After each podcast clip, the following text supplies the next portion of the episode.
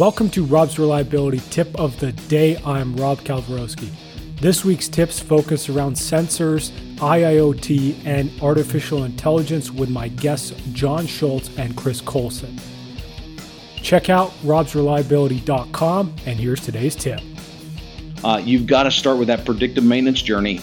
You got to first define the use case, understand what you're trying to achieve, what's realistic, and then ensure that you you you already have and or can generate a data set that matches the use case that, that, you're trying to go after. And then validate that your data set has the matching pattern to build your model. Because if you don't have the right information, you don't have the, the uh, what, what, typically we call that, foundational elements really defined, um, then, then you're going to fall short and you're not going to be able to get the, the full value or the business case out of the, the effort that you're trying to uh, move forward with.